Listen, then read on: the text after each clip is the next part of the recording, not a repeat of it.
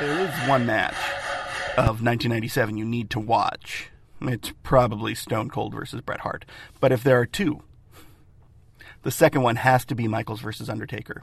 And for a bunch of reasons, but the best being you need to understand how important Michaels going through that table was. Michaels was the big star at that point, and ECW was the little upstart in Philadelphia in a bingo hall, famously. Stylistically, ECW was hugely important. It it not only gave the world some amazing wrestlers, for example, oh I don't know, Steve Austin, who was in who was in WCW first, but then really became the character that carried him through uh, in ECW. It gave us the first glimpse of Rey Mysterio and Psicosis and Juventud Guerrera. It introduced Cactus Jack to the world.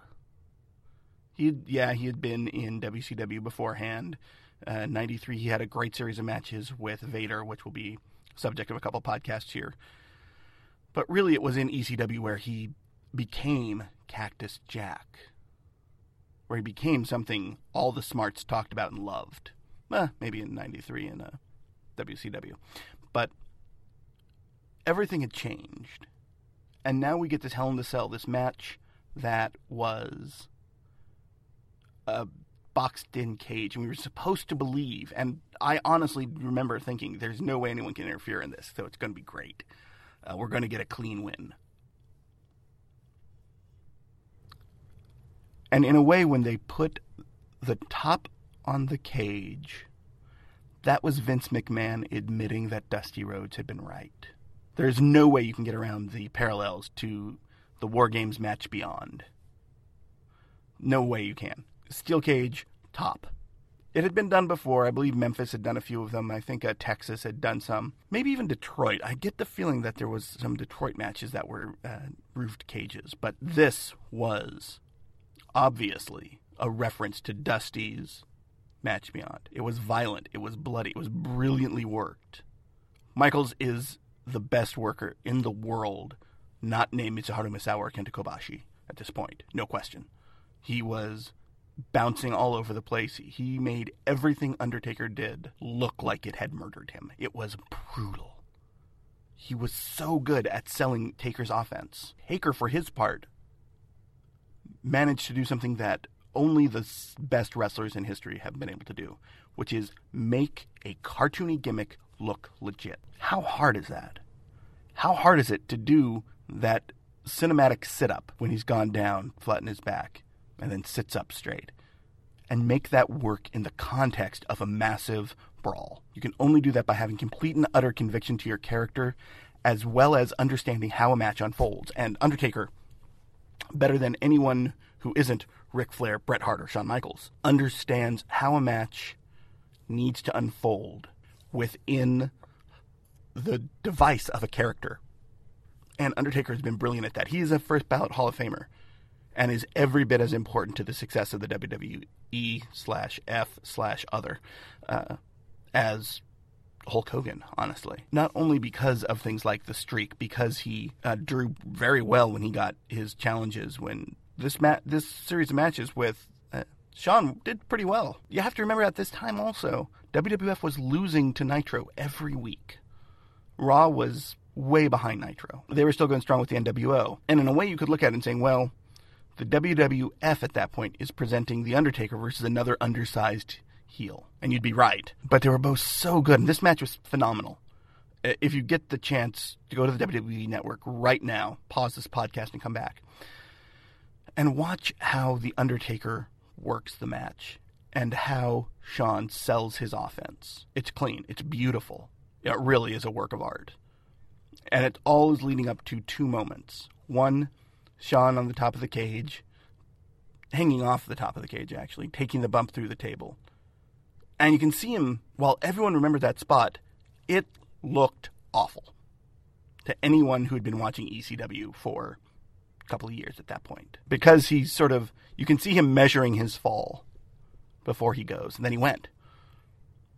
And yeah, the actual crash was spectacular, And everyone marked out because, wow, how did that happen? How did we just witness that?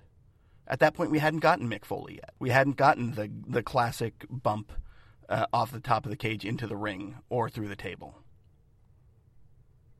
This was setting the stage for all that. We hadn't had the ladder matches where uh, Hardy or the Dudleys or Edge and Christian were taking phenomenal bumps, the biggest bumps in history that weren't New Jack jumping off the balcony, which he had just started doing at about the same time. The business was different, that was hugely important. But looking back on it now, it's like, oh yeah, he did everything he could to protect himself in that fall. Yet, as a part of the match and the storytelling, it's completely forgivable. The second is, of course, Kane coming in, ripping off the door after they've gone back into the ring, uh, back into the cage, ripping off the door, uh, giving the tombstone to Undertaker, and then Shawn Michaels getting the pin. It was the best way you could debut Kane. And while the Kane character is nowhere near as good as Undertaker, it certainly provided a lot of quality stuff over the past, you know, almost 20 years. Kane, as Undertaker's sort of foil, lasted a long time. And he's a solid character. Uh, Glenn Jacobs, bless him, not the best worker in the world, but has done a lot with the character. Watch this match. It's a five star, no doubt match. I would put it in the top 10 of the 1990s, along with Stone Cold versus Bret, which won match of the year a lot of places.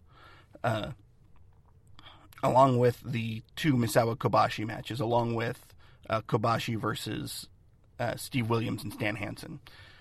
Uh, of course, uh, Ozaki and Kansai versus uh, Toyota and Yamada.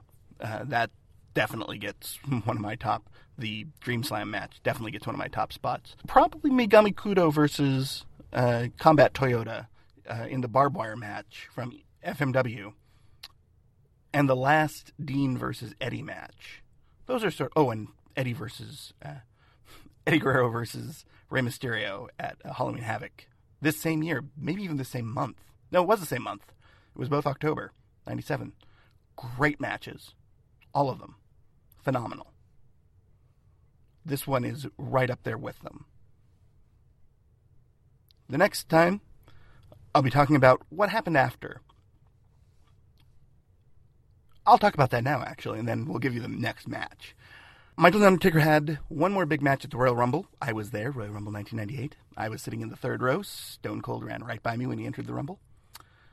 And we didn't know we were seeing history when, uh, I want to say, Taker backdropped Michaels over the top rope and he hit his back on the coffin. It was a coffin match.